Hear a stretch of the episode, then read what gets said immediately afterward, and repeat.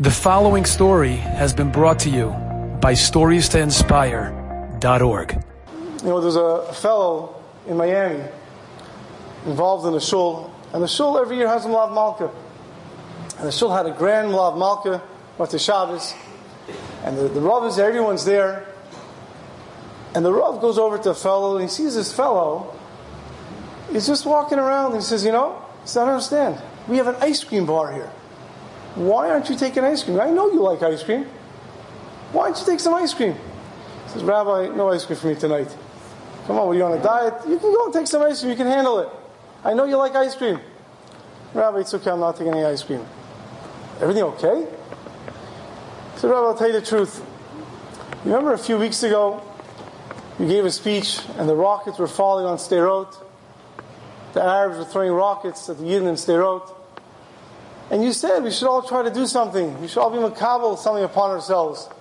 So what should I say? I can't go join the army. I can't write a check. Nothing I can do but shooting down the missiles.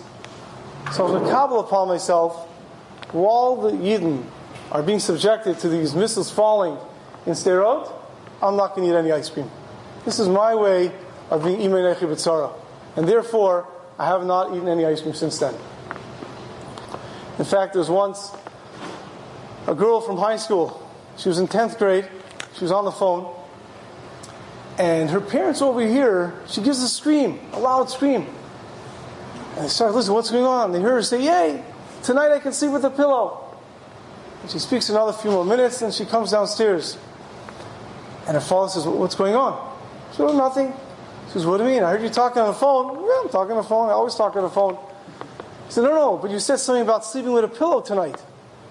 So, I'll tell you the truth. My principal has been very sick. She had a terrible disease and she was in the hospital for the past few weeks. So my class got together and we each took upon a Kabbalah upon ourselves. So I was makabel not to sleep with a pillow while my principal is still in the hospital. I just got news that she's being released from the hospital. So tonight I can sleep with a pillow. Do you think her principal felt any better that she wasn't sleeping with a pillow? The answer is HaKadosh Baruch Hu saw that one yid is in sar for another yid. b'tzara, and that has tremendous ramifications. And we shouldn't think that it doesn't have. Because would anybody be surprised to know that that girl who didn't sleep with the pillow, without telling her parents, was the daughter of that person who wasn't eating ice cream? These things spread. People can tell when someone else is nice about chavere. People can tell, people can feel people are affected when other people are imanechi b'tzara, even though logically you don't see the connection. And if we really can't do anything, if we really can't do anything, we really can't give anything up. We don't have, we don't know what to do. So then we learn from Rav Tzvi Finkel, the great Mir Rosh Yeshiva. Those are the zechus to see him as he progressed in his illness. It got more and more difficult for him, his Parkinson's, and he got weaker and weaker. One day, a young man came to him, and unless he was so weak, he was lying on the couch. And this young man had a terrible problem. He had a child who was very, very ill. He just came back from the doctor, and things didn't look good. And he came, he came to speak to Rosh to get a bracha. Rosh should down for him, but the Rosh was completely spent. He had no kayach. So the fellow sits down and he starts to pour out his heart to Rosh.